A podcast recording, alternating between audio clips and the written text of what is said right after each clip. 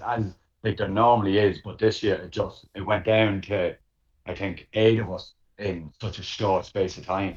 yeah. You know, but as you say there, Robbie, like there's this perception that like to say the top end runners don't struggle in these races.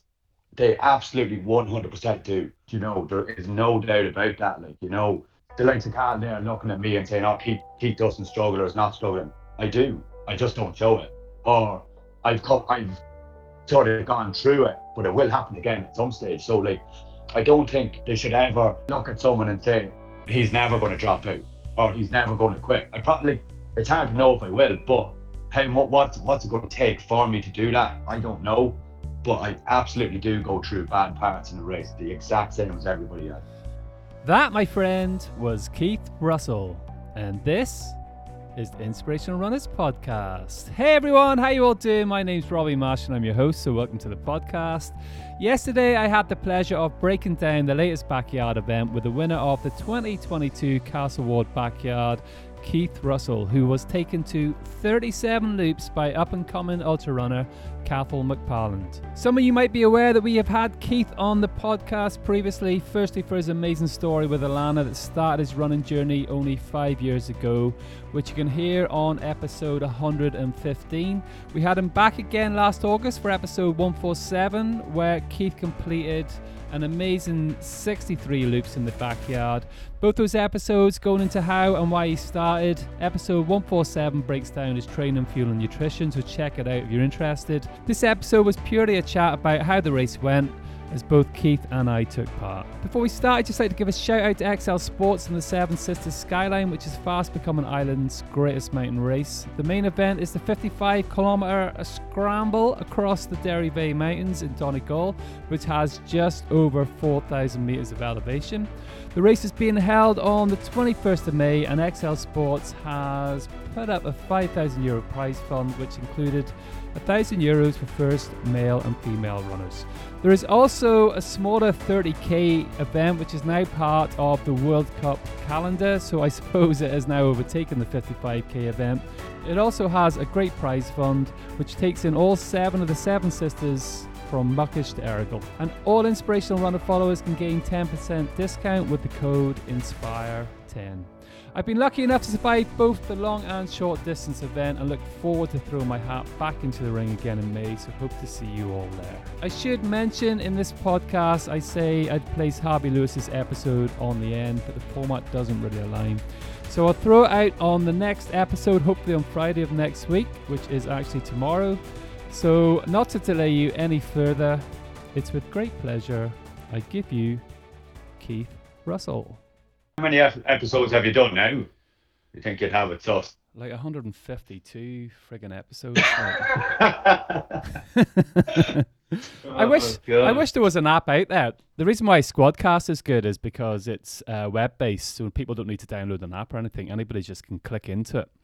Um, Oh yeah, yeah. but it is it's so dependent on the other person's setup, what headphones they use, what laptop they use, you know, what's feeding into the system. Like so. Anyway, congratulations Thanks very much. on a, another win in Castle Ward backyard. What what a crazy event it was this year. Yeah, it was, and I think everybody sort of suffered the same way. Um, and it was very, very early on. You know, like I started to go through bad patches at eight hours in.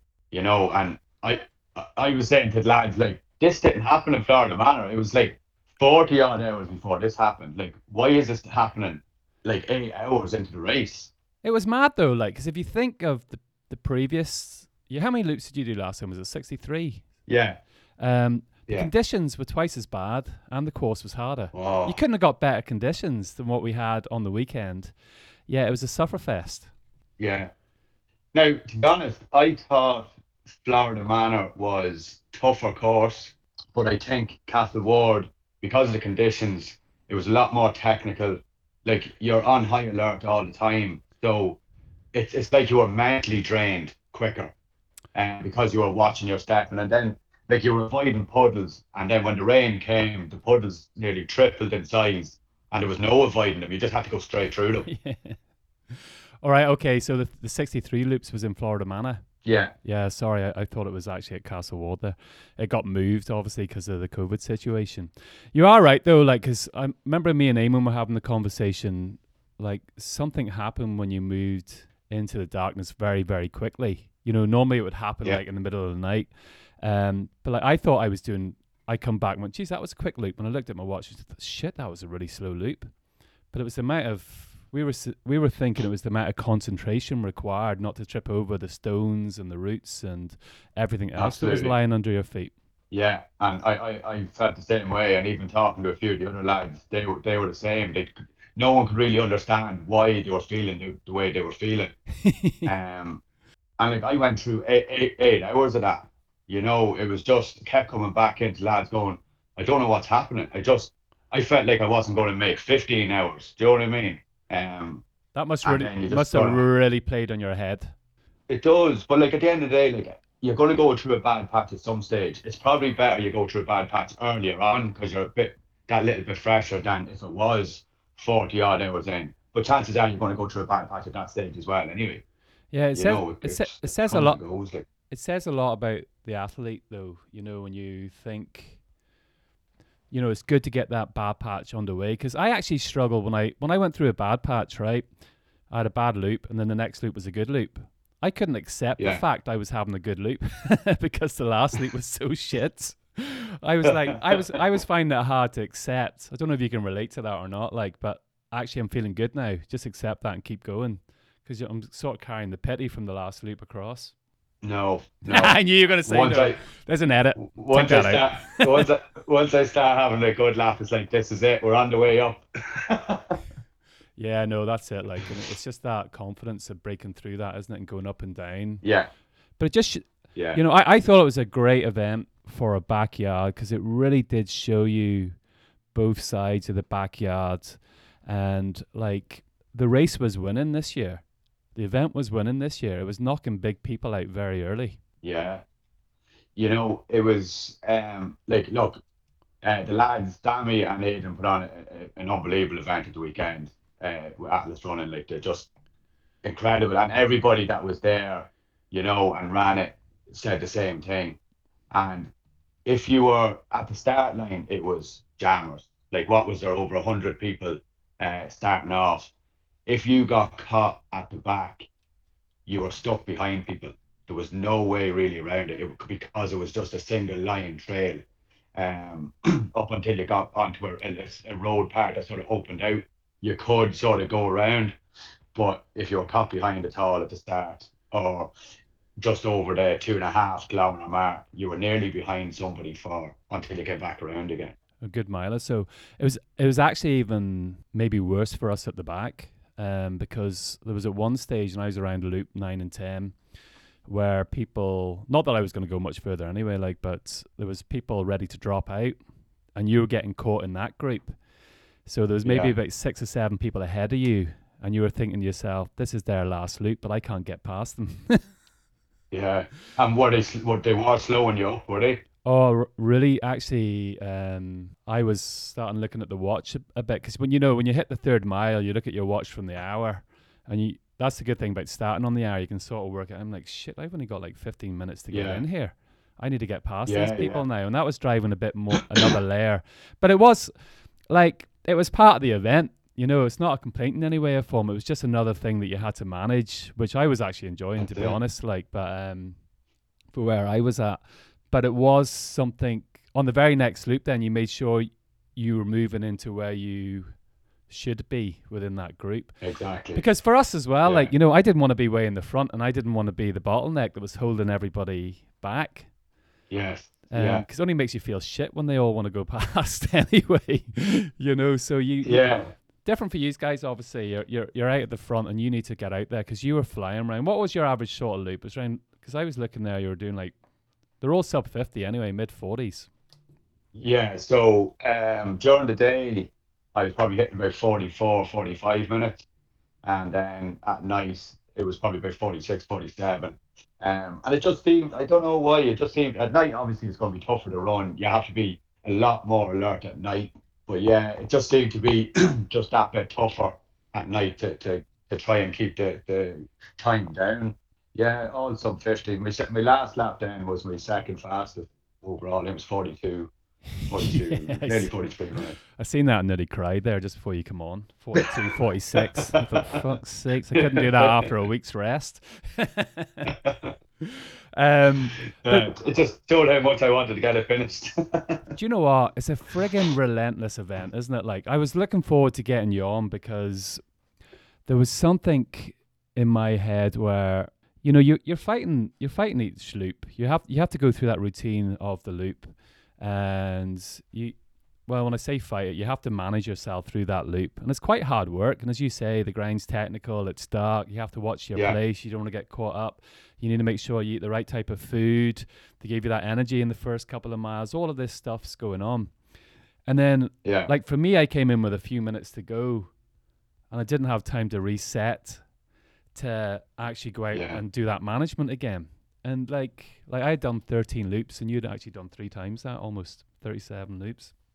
I thought, like, yeah. how can you manage that relentless, repetitive game over and over again? Because it is, it's just friggin' relentless, isn't it?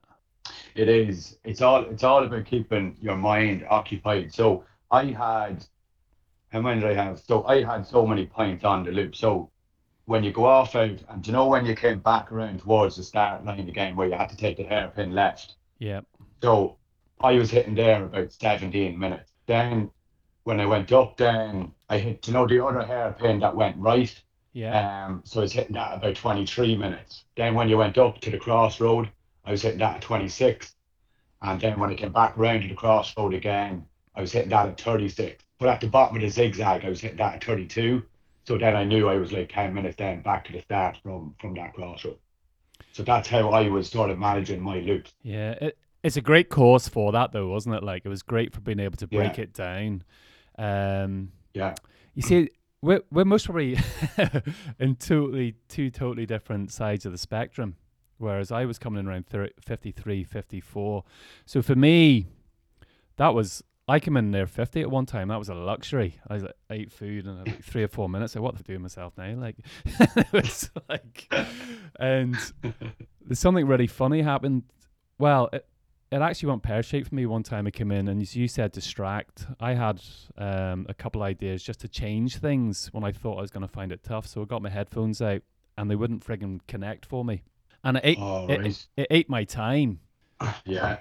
And that actually threw, And, and threw everything. yeah, something like that. Something like that can just get into your head, yeah, and you end up floating around. You end up getting aggravated. The, the problem was I, I I was I was like I, I was about loop ten or eleven. And I was I don't want to say enjoying it, but sort of enjoying it. And I thought it's time to get the headphones out. And because they wouldn't Yeah. connect, and then all I heard was thirty seconds to go. I was like, shit. I did I didn't have time to mentally reset myself. Even like two minutes would have done it. And you're back out again. Yeah. Do you know what I mean? And you didn't have what Yeah. you wanted. And there's something really strange um, that happens to you physically when you go through that. Because how can the loop before be great and then all of a sudden your legs are cramping, your head's all dizzy, and all shit starts fly, flying Yeah. like yeah. it has to be mental. But oh, of course it is. But I found actually the time went so quick.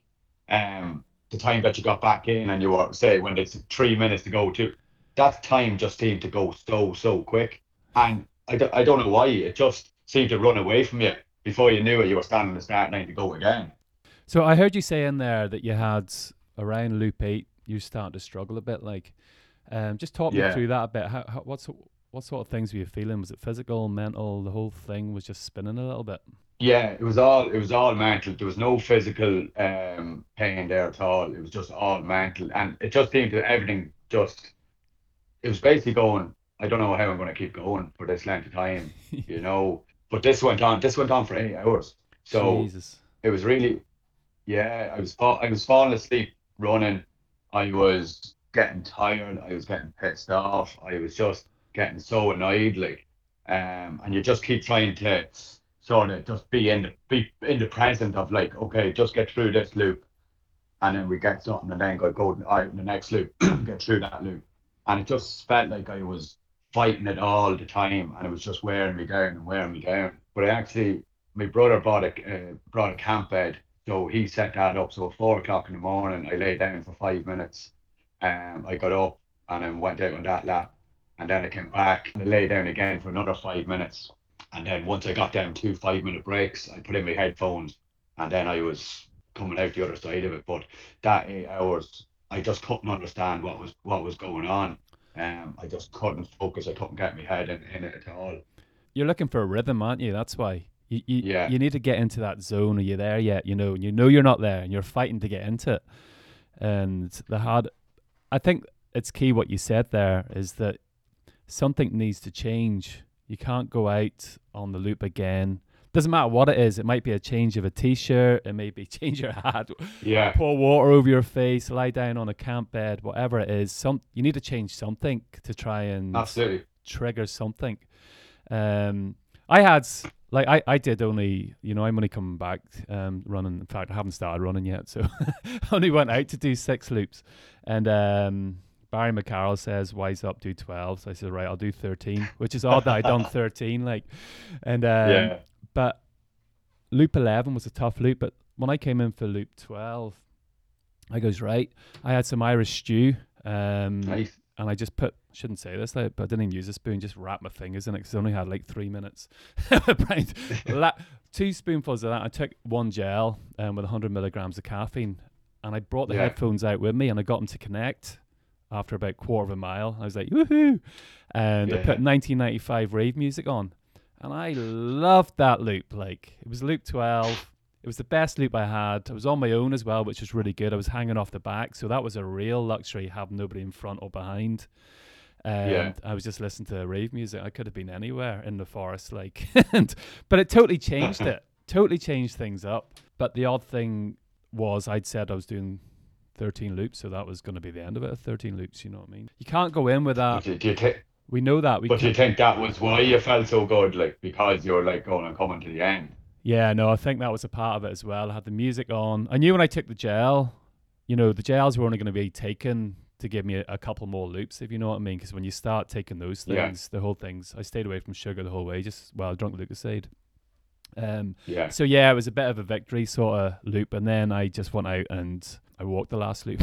so I did because I wanted to time out in the last loop. But the funny thing Right, okay. was, um, I had asked Sammy and Adrian, you know, if I time out, does it still count? They said, yeah. I goes, okay, I'm going to time out just so you know on this next loop. And my body just went to bits. I mean, yeah, I couldn't even like I tried I did try to run just in case it would happen. And because I had said that, like my legs were like lead. You know, if I tried to run, I was a wee bit oh, all over the show. And I thought, Jesus, how can you go from elation to that just because of words that you said? yeah. But that's that's all in your head, like you know. So once you start to say, right, that's it, I'm finished. I'm going to be sitting down now and whatever 40, 50 minutes. Your whole body, lactic acid, everything just starts flushing into your body. You know, you just end up everything just relaxes down yeah it's crazy like i felt the same now once i finished the last lap your legs just start to go sore and heavy and it's like it's, it's crazy you know So I, I learned a lot through this and listening to yourself last time. We did have Keith on a couple of episodes before. You're going to become the new Ian Keith because Barry McCarroll cracked up. He's like, Ian's been on the podcast twice. Uh, I t- he's going to tell me to F off now, but Barry does well in the Celtic plate. We'll get him back on again, you know. But uh, yeah he will he will he, he, he, he'll do very well in the Celtic Plate So we we've done. Oh, he's in great form. Like, but um, we've done two Yeah. episodes before. I'll put them in the in the show notes to give a bit of history. But one one good bit of learning out of this for me, I think, is you have got yourself in such great shape and strength, and your fuel and very specific training for this type of event, and yeah it's obviously going to help you mentally because you're stronger. If you're coming in and you've got like 13, 14 minutes per loop, it helps you get the rhythm because you've got a bit of time to reset your mind or at least give your mind a little bit of a break. Whereas I was scraping in and I was I was endurance wise, you know, and my head was clear. I wasn't tired in any way or form, but my legs were dead. And that's what was holding Yeah. me back. And that was just pure lack of training. Like but going into this event strong, You know, that's that's, Absolutely. that's one key thing that I can see that you really, really focus on. What I found with um, say walking the hills, I'm I'm a quick walker. Um, now I really only noticed that when we were doing the recce, myself and my brother went up, and he said to me, he "Goes, how are you walking the hills so fast?" That he was nearly jogging behind me when I was walking, and it was strange that in this in the in the race, a few of the lads that were with me said the same thing. They were just saying, "How are you walking so fast?" And I was like, "I don't know, just sort of power up the hills, like." But I do focus on, I do focus a lot on on that, like um, like I go out running at night, and when I do last one standing training, like I went out to the Hill of Tara in, in Navan, and two two loops of that six point eight kilometers, but it's hundred and uh, it's 140 meters descent. So I was out there for 10 hours one night on my own, and I just uh, doing them in 44 minutes, and they have steep inclines as well. So you just sort of power up down hills, you know, practice my fueling the same way as as you're doing a race. You know, you eat the same foods and you try and replicate what you're going to feel within a race. You know, you have to put in the hours. It's simple as that. Like nothing is ever going to be given to you. I'm I, I'm in a good position that I get to race with some of the best ultra runners in Ireland. You know, I was sitting beside Ian Keith. I was chatting away to him. You know what I mean? My my son was there. He's eight years of age, and I'm telling Harry like that. You know, this is this is Ian Keith. He's like Ireland's best ultra runner, and uh, he's like, uh, "But are you going to win the race?" I was like, "As long as Ian drops out, I might have a chance." And you know, I'd always tell Harry like, "You have to believe in yourself." Like he plays rugby, he plays Gaelic, and he plays hurling. I always say, "You have to believe in yourself." And he just turned to me and goes, "Dad, you have to do what you tell me, and you have to believe in yourself." And I was like, you know, it really hit home to me of what way he looks at me now. Do you know what I mean? Yeah, that's fantastic. And yeah, it's incredible. And he, he, he wasn't going to be there at the end. So he, he had a little teddy for me. And uh, he just said, will you, will you hold on to that? So I brought that teddy out with me on the, on the last lap, you know, just, just to have it with me. not not to jump ahead. Well, I'm going to jump ahead, but um, so what was that last loop like? It must have been enjoyable, to say the least. It, yeah, it was. Um, so say even the second last lap. Um, so myself and Cathal were were standing on the start line, and we were chatting away. He just said to me, Lucky, he says, "This is this is going to be my last lap." Um, he says, "There's no point staying for another four or five hours and still come second. So I was like, I was saying, right, fair enough. He says, if if you're going to get 150 mile coin, he says, if you stay for another four or five hours, you're still going to get 150 mile coin. And he says, uh, he says, "Wh- why not try and go to 200 miles? You know, stay for another 50 miles. And he, I says to him, I'll stay with it. He goes, and there, that's the problem right there. He says, I can stay for another 50 miles and I still come second. so, so uh, we went out on the last lap and we, um, or the second last lap and, and we stayed together.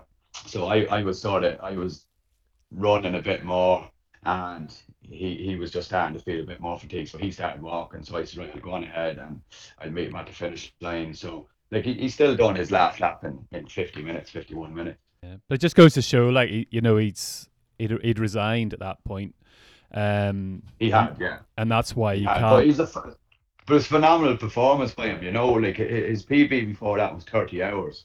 You know, so he hit thirty six hours there, and you know you can see him a few hours after the thirty hours. He was starting to, to fade a bit, but like he kept turning up. He kept he kept you know pipping around and, and doing what he could. Like and he stayed there longer than a lot of established runners. He stayed there like you know you had England Ireland, Scotland, Wales teams, and he was there longer than any of them. Do you know what I mean? So it was Yeah. an unbel- unbelievable performance by him.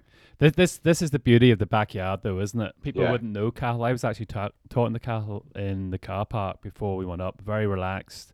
Um, he had told me he'd done thirty loops, when I and that was Yeah. phenomenal for your first attempt at it. Um, he's another person that focuses. He's a very strong person. He focuses very lot on Yeah. body strength, and these um, what's the right word to call them? Like people just creep up from nowhere that people have never heard of, and all of a sudden, bang! Like anything can happen on any loop. You know, even for him just to come Absolutely. second, he, I, I, it wouldn't surprise me if he reflected on that. Like you could have had a, a really bad loop. You could have tripped on a stone. You could have anything could have Yeah. happened. He's already knocked out Yeah. Ian Keith, Billy Reed, you know Peter Cromie, Givier. Like my goodness, like do you know what I mean? And uh, this is where it comes down to the first and second person. Your 63 loops, he gave you too much respect. Absolutely. That's exactly what happened. Exactly Yeah. what happened. You know, he, he sort of looked at my last race was 63 hours, and he was, it was like he was nearly fearful that we're going to be here for 63 hours. Yeah. Instead of saying, like, anything, as anything could happen. I could have a bad lap and time out, or I could trip over, or anything, like anything within a race. Instead, and if he hadn't just sort of changed his mindset to focus on what he's doing, he could he could he prob- probably could have went further. You know what I mean? But like, look, it's it's all a learning curve. oh, At the I end of the day, like the more races he gets under his belt, the better he will become, and the more belief he'll have in himself of what he can do. see. The problem is you've got such a good game face. That's your frigging problem. I never stop. I never stop messing. Although I have to say, like, um, when Adrian, whoever was putting their photographs up, and there was, I think it was just before Billy had gone out, um, there was six people left in. Jesus, it was a grim-looking photograph on everybody's face. Yous were all just that, and I went, "Thank frig, I was out." Um, yeah. but that is because you can just imagine. There was there was one guy, Eamon Murphy, um, was telling me there was one guy, and I hope he doesn't mind me mentioning this. I don't know his name anyway. So, but um, he was at that point where you could you could come back up to the finish line. It was he was on his twenty fourth loop, Yeah. and he just pulled out, and everyone was trying to coach him back out. No, just just go and walk it out, and you'll get your hundred miles. And he just broke Yeah. down into tears Right. and he was mentally broke. And I get that 100%. it can do that to you so much because you're mentally trying to just, it's such a difficult, you know. I love ATB hunt courses are great, like, because you, you've, you don't, it's a totally different thing, isn't it? Like, it's, it's such, It's not repetitive. It's not repetitively. and that's the whole point, isn't it? It's, it's the mental aspect of being Yeah. able to control your mind and manage what's going on mile to mile. Like, It is, and like like with them courses, like because repetitive, you really have to try and zone out, but you can't zone out too much because you have to stay focused on the terrain. So that's where the mental battle comes in. That like you still have to be present because you can trip over a rock, you can trip over a root, you could, you know, there's so many rocks and, and everything there. It was so easy to like so many people fell. People coming in like just just covered in muck. I think Jill, Jill who was the last lady to DNF, Last she, yeah. she fell twice. Yeah. There you go, yeah. I called you a lady. Gonna get slapped for that next time she sees me. You know that. She done fantastic though. She is. I do not know how she goes yeah. out week day after day, running 20 miles every morning. Like, yeah. and she done. I believe she done 28 loops. She must have been could have done more. Just, yeah, just- just peg ignorant. Nah. Yeah, oh, but that's look, it's pure, pure uh, mental strength. Like, do you know what I mean? Um, and she was coming in. I think it was around fifty-four minutes each time, and you know, she's just, she's just solid. Like, you know, and I think a lot of the, the lot, like a lot of the ultra ultra running community look up to her because she's so relentless, because of the training she puts in, and then she goes out and performs. Like, you know. Um, I still think she has a lot more in her. She needs to just sort out her food. And I was talking to her before this race, so it's something that she has to focus on and stop fucking drinking vodka. She was telling me actually. She was telling me that. Um, it was funny because she was talking to me and I wasn't talking back, and I was only on a loop nine or ten. Like little, I was just smiling at her. Little did she know I didn't have much conversation in me because I was trying to just hold Yeah. on. Um, but she said like, I, I got Keith to send me through some of the stuff he was eating. I was like, him to wise up eating all that shit. she came Um, back with a list of stuff. I don't eat this. I don't eat this. I don't eat this. And I was like, Jesus Christ, he wasn't a child. yeah. but absolutely brilliant. But I tell you, there was I had an experience where I was behind Givier on loop twelve, and there was three of us Yeah. running behind him, and we ran behind him for a mile before we realised. Hold on a second, he's he's struggling, and um, He- he- Because he so much- we had so much respect. From, wasn't he second last time? Sixty-two loops. Yeah, Yeah. he was indeed. So because it was Givier, we were like, well, if he's walking, we're walking. If he's running, we're running. Do you know what I mean? We'll get rounded Yeah. up nicely. And then all of a sudden we're like, actually, hold on a second. We're not even going to make this loop. This was loop 12. Yeah. And I was like, Yeah. guys, we better overtake here and push on. And it's just such a, a surprise to see that, you know. But it's funny how the three of us, you sort of build people up in your head. Um, you had that much respect. You followed Yeah. them round for a couple of miles, thinking, well, they know. Well, actually, now we have to run, or we're not going to make this loop. Yeah. Big mistake. Well, yeah, and, and like, and in fairness to, to JV, like he's like he's ran Spartathlon, he's ran another race in the Philippines. You know, he's done an awful lot over the last year uh, uh, since like that the backyard in uh, Florida Manor. So like it's bound to take its toll. Same as Ian Keith. Like you know, Ian Keith done the Mountain Spine race only a few weeks ago, and your body's not going to be fully recovered from something like that. You know, um, and like even sitting beside Ian, he says to me, um, what time are you doing your laps then? And I was like, about 46, 47 minutes. Um, and I was like, look, it's consistent. And he was like, well, that's all you're looking for is consistency. And just before Ian pulled out on his lap, he just turned to me, he says, are you still doing 47 minutes in your laps? I was like, yeah, still doing it grand. Like, and we went out to the start line. And I don't know if that had an effect on what he, what his game plan was that if, if my times were starting to creep out, Yeah. would he have would he have held on or was it the fact at that point in time he just said no I've, I've enough like but we were standing on the start line and he just said uh myself and Peter there he just said I'm gonna I'm gonna just hang out the back for a minute and we just sort of went through the start line and then he just turned and he just stepped stepped off the course and that was it and what was that a shock or you know it's nothing's really a shock in the well it was a big shock was it? Yeah because it is yeah. Is he massive like, shock because like you know what Ian is like he's just relentless. You know same with Peter. I, I was shocked when, when when I was told Peter had pulled out. 34 loops. I thought he was there for a long haul. I thought we were going to be there for another day with him. you just Again. can't you can't tell you can't tell with Peter like he's he's a very No. unique individual you know. Whereas you have this happy game face Peter has he's a bit like Wurzel Gummidge he's got so many different faces he's like one but he's you cannot read him at all No, no, At he's all. very, very hard to read. like and what he'll tell you, "Oh, I'm a great, I'm a great form now," and then he'll come in and go, oh, "I think I'm having a, bad, a bit of a bad, bad form."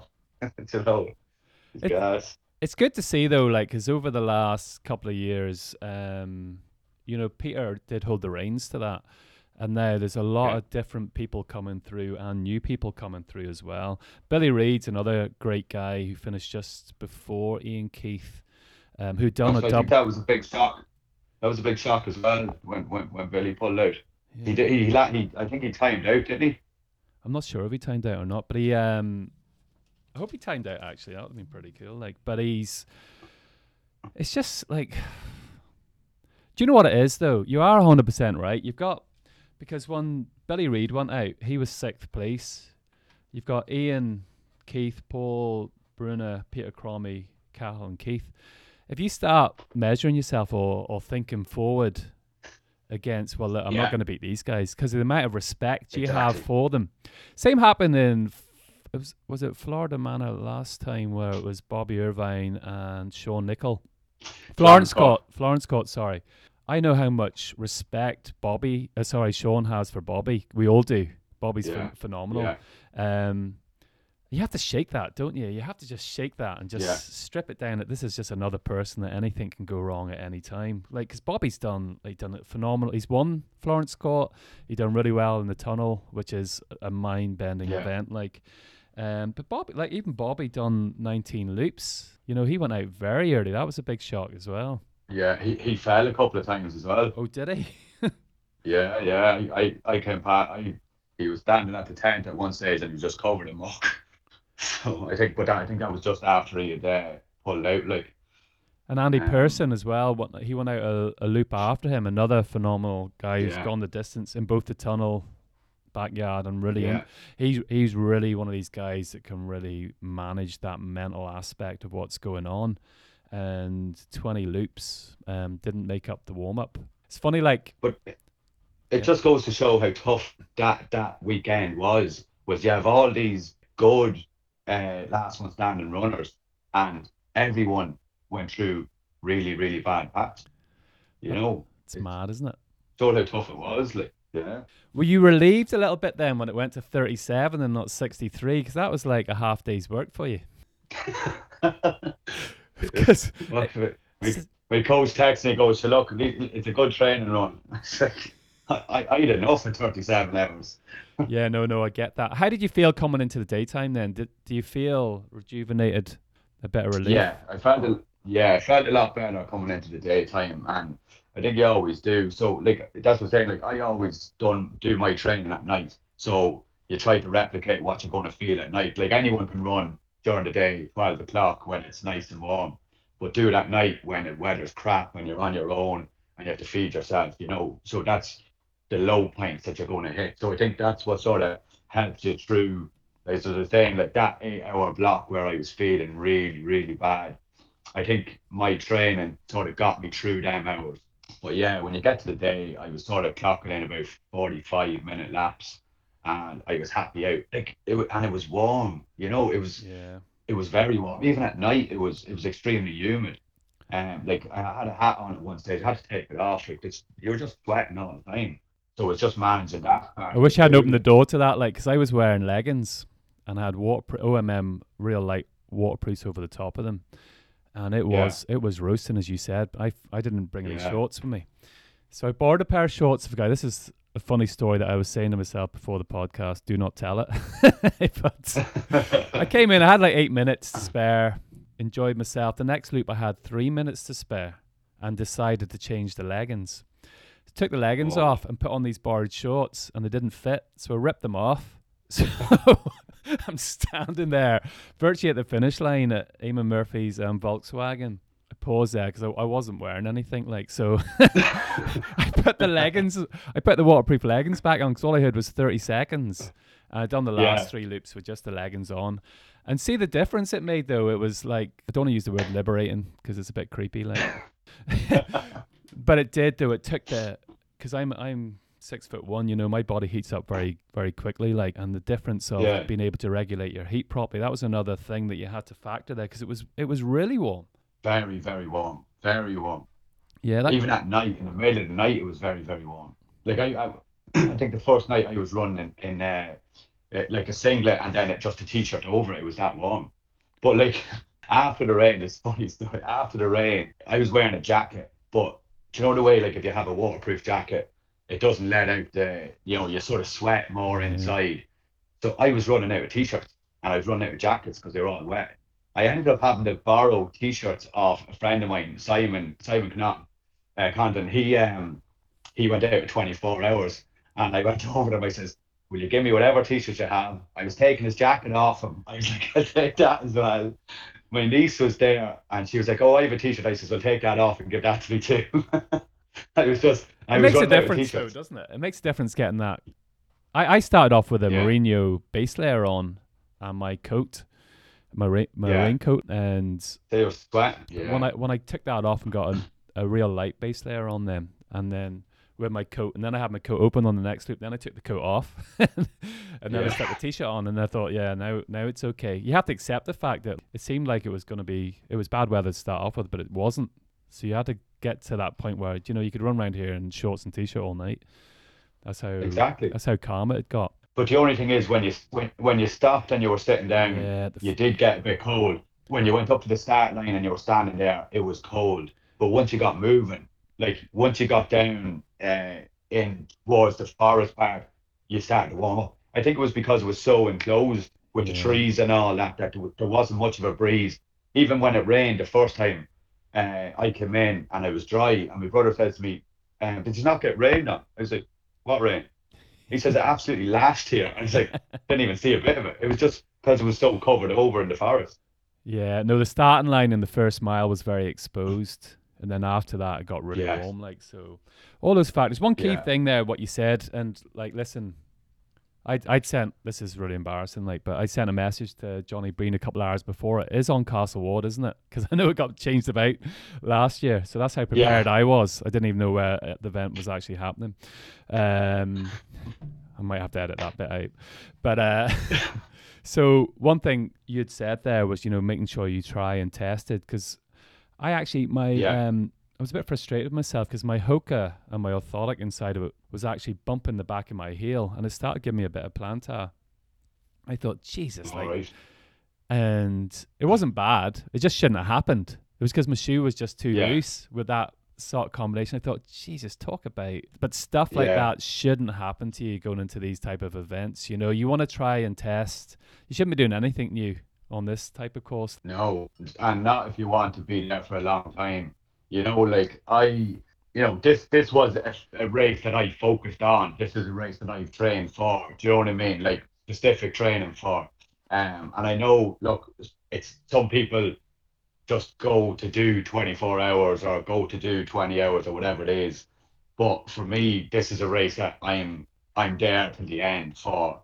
You know, um, same with other races I have this year. These are say in on the calendar of going, this is a race I want to do well in. So I think that's sort of the mindset that you have to go with. If you're going with the mindset of I go for a couple of hours or go for twenty hours or whatever and see see how I get on, like you're it's, you're going to find it very very hard when the weather gets and the terrain gets crap and you feel crap. You're going to find it very hard to, to get into the mindset of like I, I want to be here. So you you had a golden ticket last time for your 63 loops. Um, Yeah. And unfortunately, the borders didn't open up. So No. um, I think Harvey Lewis, who we actually interviewed last week as well, um, which we're going to add on to this podcast. Um, so that's pretty cool as well. So we've got Harvey Lewis and and Keith Russell together um, on this podcast because we had Harvey for about half an hour and we talked a bit about food. Now Harvey's won the Badwater, you know, another giant. So it's really right. really frustrating not to because you really want to test I- yourself up against that, don't you, and see how far you can really go. Absolutely. Because you've you've come, you haven't DNF'd yet. Oh, you don't say things like that. Shit. In the backyard. in the backyard. Yeah. F- funny story. I was actually um so in in Bigs um every everyone gets allocated a an area within the big tent, and I was supposed to be beside Harvey Lewis. Shit. Yeah. Yeah. That would have been fantastic. So Um, what happens this time Uh, round? I'm so looking forward to it. Yeah, no one I can imagine. Um, Um, I would love to crew well, at it, let alone anything else. Does anything happen out Yeah. this time then? Do you get a golden ticket? I know there was a silver ticket thing, or I know this was Uh, no, slightly so- different because of the. the whole new format. Yeah. So what happens is now, so from last year, it doesn't carry over. So basically, you have to just requalify. So we have October, you have the World Satellite, last one standing. So the one that I won at the weekend, you get a silver coin, so that lets you into that event. I think I was, I think I was in it already because of the one last May, um, because of the, the distance that I done or the time that I done. But um, so I think it's as far as I know, there's ten because there's five races for five golden coins or five uh, silver coins, and then I think there's then the five say um assists that will go through or the five uh what what do you call it like the um the Atlas list. So I think it's ten in all, and then the winner that gets the golden coin that goes to Tennessee. So I think it's what the way they're working now is like it's nearly the best of the best. You know, it, it sort of it sort of stops all this. Like someone could win a race in like 15 hours, and they could they, they used to be able to go, but I think it stops that now. It's like, okay, so there's 10 other people that have won a race. Now you have to sort of beat them. Yeah, no, it's a good. I suppose it's it's growing that big. You know, there's so Yeah. many events around the world now. Um, Laz would end up with like a thousand people in his backyard. And Yeah. um, you even seen like at the beginning of this event the amount of cameras and drones and videos, and it's like Jesus, it's like the celebrities are out today. Like I've never seen the likes of that in an event, which is really good to see. It's brilliant. It's absolutely brilliant. Yeah. And Like also, there's what I think there's there's 50 countries that will that say get to go to Tennessee, but there's 75 participants. So what they do is then they have 25 people off the Atlas list. So it's the 25 longest hours that didn't win that would end up going to as well. well, Keith, um, I'm going to wish you all the luck with that because that is a Thanks very much. Um, oh, I'd love to see you there. Listen, I, I take I know I done 13 loops. I was happy with that based on where I was at and going into it. I said I was going to do 13 loops, so that's all you're going to get. We we know that. But I have That's to need to say. I take my hat off um, to every single person that enters that event and actually has to, because there's nobody doesn't suffer. Like it doesn't matter whether you do six loops, No. you're suffering on your last couple of loops, or whether you do 37 loops. And it's great to see people. It was just, it was such a, it was a bit of a mess this year, to be honest. Like you know, it was so mixed up. Anything could have happened. Oh, Do you know what I mean? Like even to do 13 loops, there was there was actually about 17 or 18 people dropped out of 12 as you expect, but then it was like Yeah. 15 people dropped out of 13, but some real big names. Yeah. Um so there was a massive drop off at uh, 100 miles, as as like there normally is, but this year it just it went down to, I think, eight of us in such a short space of time. yeah. you know. But as you say there, Robbie, like there's this perception that, like, to say the top end runners don't struggle in these races. They absolutely 100% do. You know, there is no doubt about that. Like, you know, the likes of Carl there looking at me and saying, "Oh, Keith, Keith doesn't struggle or is not struggling." I do. I just don't show it. Or I've come, I've sort of gone through it, but it will happen again at some stage. So, like, I don't think they should ever look at someone and say he's never going to drop out or he's never going to quit. I probably it's hard to know if I will, but hey, what what's what's it going to take for me to do that? I don't know, but I absolutely do go through bad parts in a race, the exact same as everybody else, you know, and that's that's just the way it is. That's the joy of the last one standing. That's that's the title of this podcast. Russell Keith. He I is he I- is human. I, I struggle too. he still goes through pain. You know, sometimes it's a bit unfair of the front guys, you know, when people running like 220 marathons or like running like seven hours, seven and a half hours for 100K or whatever. Them guys struggle and put the work and effort in, but it's almost expected of them yeah, um, which is a bit unfair, um, Yeah. because it is like these type of events or anything in running. You know, anything in life really, you only get out what you put in. And anything you're gonna, anything you want to push yourself to do, you're going to fail. You're going to struggle. You know, you're going to have bad times. You're going to have good times, and that's just the- that's just the way it is. and that's what makes it so good because uh, it sounds a bit insane, but the more struggling you do, the more life you can You're have, I suppose. like you know, That's it. Yeah. so- But like you're better off struggling like in training and you race better, at least you know what you're gonna be what's gonna be coming to you, you know? And that's what you try to replicate. Do you know what though? Like I was my loop eleven and twelve. I was sitting thinking to myself, I don't know if I like this. I don't know if I like this format. But um, having an interview on the podcast, you know, it brings you back to what it's all about. It's all about Yeah. you know stripping your own mental ability back and going through that ebb and flow.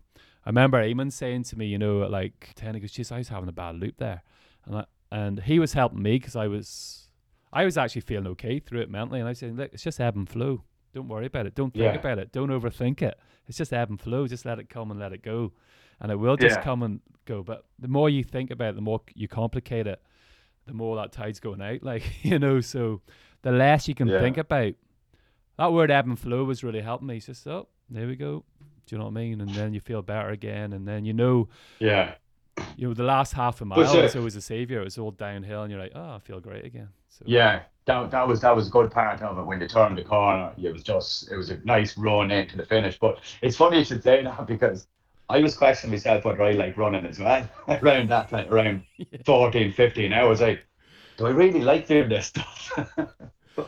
it's that event know, though. That event is different. It definitely is You different. question, look, you, you, you question everything. You know what I mean? You question your sanity. But once you sort of battle through that and you come through the opposite side of it, you know, you do feel great. But chances are, look, the longer you keep going, the more it's going to happen again, and you just have to fight through it again until you know you get through it again, and that's that's the Yeah. joys of it. I know. I know. I didn't. Um, my fitness is stronger than my body, if that makes any sense. So I didn't get to that place of I, because I know in longer endurance events I have hated running. You know, I'm like I'm going back to doing five Ks. I'm not even going to do ten Ks anymore. This is shit. Why did I even put myself through this crap? Um, Yeah. it's nice to get to that place and break through, but because I didn't have the strength, I didn't get there. Like, but it, it does be like that. Those those thoughts can go through your head, and you know the good thing is when you've been there so many times, you're aware of it, and you have to distract yourself and, and pull your mindset away from that in some way or form, because you know it's just Yeah. bullshit. There's something deep behind that telling you, don't listen to that. You know, that's just Yeah, know. but I think as as you said, I think the more you do it, the more you learn how to cope with it. The more you, you go, right, what is my coping mechanism to get through this part? And once you sort of learn that, once you once you sense it coming through, then you, you you start putting that plan into action until you get through it. Then Yeah, hundred percent. I think before we go, we're going to give a big shout out to um, Sammy and Adrian because I have to say, yeah, absolutely, yeah, I've done a few of their events before, but I have to say, them guys really raised the bar this time. They were so yeah, positive and so welcoming and so warming. It was actually a joy to cross the finish line and see them two boys. it is hundred percent. You know, they do phenomenal work there, and like one of them is there all the time. You know, so like like running, I think running it is the easy part. and crewing is, I it's an unforgiving uh thing to do because like they have to be awake. They're getting stuff ready when the runners are out, and then like the Sammy and Adrian, like they're there, you know, clapping people in. They're doing uh, the live feeds. They're putting up results. They're keeping everyone updated. You know, there's an awful lot of work that goes into it, and they they do an incredible job. And I was saying, like, the, I love going to their events. Love it. Yeah, their their passion really shone through during this event, and I think that's the key thing. As Yeah. runners, you know, it's real grassroots this type of backyard thing, and as runners, we're all passionate about it, and it's great to have race directors that you're feeding off because they're passionate about it as well.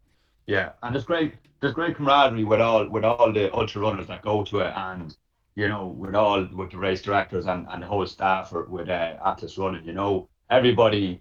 You know, you, you see the same faces all the time. You meet the same people, and you know there's always a good crack, good bit of laugh, and, and a bit of banter. Like, do you know what I mean? And they know what you're going through, which is great. You, I crept in with Yeah. like two and a half minutes to go. I nearly didn't make a loop, and I had to run the last quarter of a mile, which was funny because I'd I'd led legs and I looked at my watch, and went shit, I'm not going to make it, and all of a sudden I was running like a six minute mile. I better get across the line here, and you could just see And the more Sammy's like, "Whew, that was close, that was close." and the, the more pain on your face, the more they laugh. Is it? Yeah, I goes I goes to him like this was like loop ten. Ah, the course is great this year. He says, "Come back in twelve hours and tell me that." Yeah, that's true. He he knew the pain was going to come. Like, anyway, thanks a lot, Yeah. Keith. That, that was great. I'm not even going to edit this. I'm going to put it out today. Um, and as I said, there we had Harvey oh, on last week, but we only had Harvey for about half an hour um, because he had to Right. jump because he got a call. So the two of you complement each other well. It was great to unpack the backyard, the local backyard, Castle Ward, which so many Yeah. it's great. Like, there's been so many showdowns there. You know, I actually, when I was walking on my own, which was great at the back, I was thinking about you and your walk when you'd done the 63 and go, this is what it must be like. the only difference was I, there was about 40 people in front of me. no, but it, it, it does. It's I, you know, it it just it's just a magical event to be honest. Like, oh, I don't know if Oh, it's it mag- is. magical's a bit of a soft well, see, word to call yeah, it. Like, no, yeah, the last lap is, you know, it's it's tough. It's tough because you don't. You, there's so much going through your head. You don't want to get lost. You don't want to get injured. You, like there's still that potential to get hurt, um, and not make it round. So you still have to be so vigilant and so careful, and still mind where you're putting your feet and stuff like that. But you you know that this is it. This is the last time I'm coming around this bend. This is the last time I'm going to be running down this road you know so you do that get, get, get that sense of like excitement and, and achievement like, relief. and relief yeah, as well. It's the last time right But you really do. Like I only done 13 loops, so God knows what it was like for you. You really do. Like that first mile when you come over the bridge and you get the first bit of downhill and you see that rock and you see that roots going Yeah. across the path. Your real narrow paths, like bike bike tracks. Yeah. you get intimate with all these bloody rocks and roots. You know, there's that fucking root again. There's that rock again. yeah yeah It's so funny. yeah and you got like oh i'm only here like i still have to go around in your head you're still thinking of other parts that you have to pass and you're going how come i haven't passed that already i should be there by now but like yeah That's and that's what can mess up your head. Like. Just one last question, and did you feel the added burden of winning last time coming into this, the expectation of what people thought you were going to do or not? Um, I'd be honest and say yeah, because I know there probably was an ex. Now, look, I put more pressure on myself than anybody would, and that's what I was saying. When I was going through that bad patch, I think that was another thing that was getting in on me was like, you know, if I only if I drop out at 15 hours, like Florida man is gone. It's you know that's gone nine months ago. You know, so you're only as good as your last race. So yeah, it was always in the back of my mind, and as well, like even with some of the lads there, they were sort of pacing off me as well, as in when I stopped, when I walked, they walked, when I ran, they ran. Do you know what I mean? Yeah. Um, I'm probably just trying to see right what strategy do I use and try, and they try to replicate that or see if it works for them which to be honest is fine. And I probably done the same myself. When you see someone that's doing so well, it's right. Okay, how what can I learn from them? But yeah, there is that added bit of pressure. But look, it's good pressure. I don't want to say pressure makes diamonds. It's a bit too much of a cliche, like. But this I wasn't going to edit anything until I said that, and that was shit. So I might have to edit that out. What's your so? There's a lot coming up this year. We are actually one other good sense about the backyard was that I f- and I went to the bar yesterday, and I feel this sense of normality coming back to the world, which is magic. Um, yeah. And the events are coming back. You know, I went to a Born to Run race there the other day, and it was like 800 people at the starting line. It was fantastic. The buzz. Brilliant. And our backyards are great for social aspects. I'm only coming back after two years, so it's great to see all the people I haven't seen for such a long Yeah. time. And it's such a small close knit community, the ultra running world as well, especially in Ireland where we don't have that many races.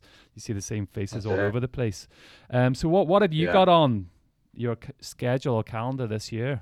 Um, so I'm I'm uh, myself and three of my friends are going to run the Dublin to Belfast relay with Atlas Running now on the first of April.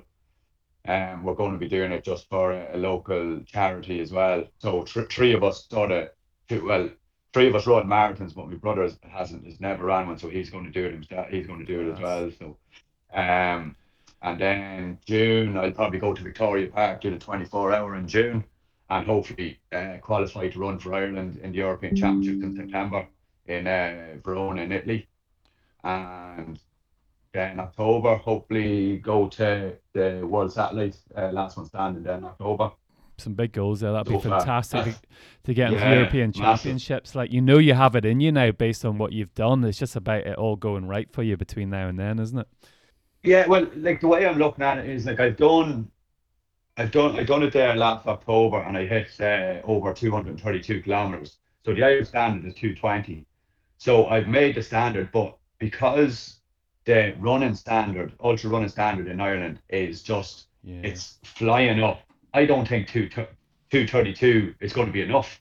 So I'm probably going to have to look to try and go over two forty just to try and like have a chance of, of getting on the team. I think it's four or five get picked for it. So you know, it just shows the caliber of ultra runners in Ireland now that two twenty is just not enough anymore. It's unbelievable, isn't it? Like how it's Yeah, it's just incredible.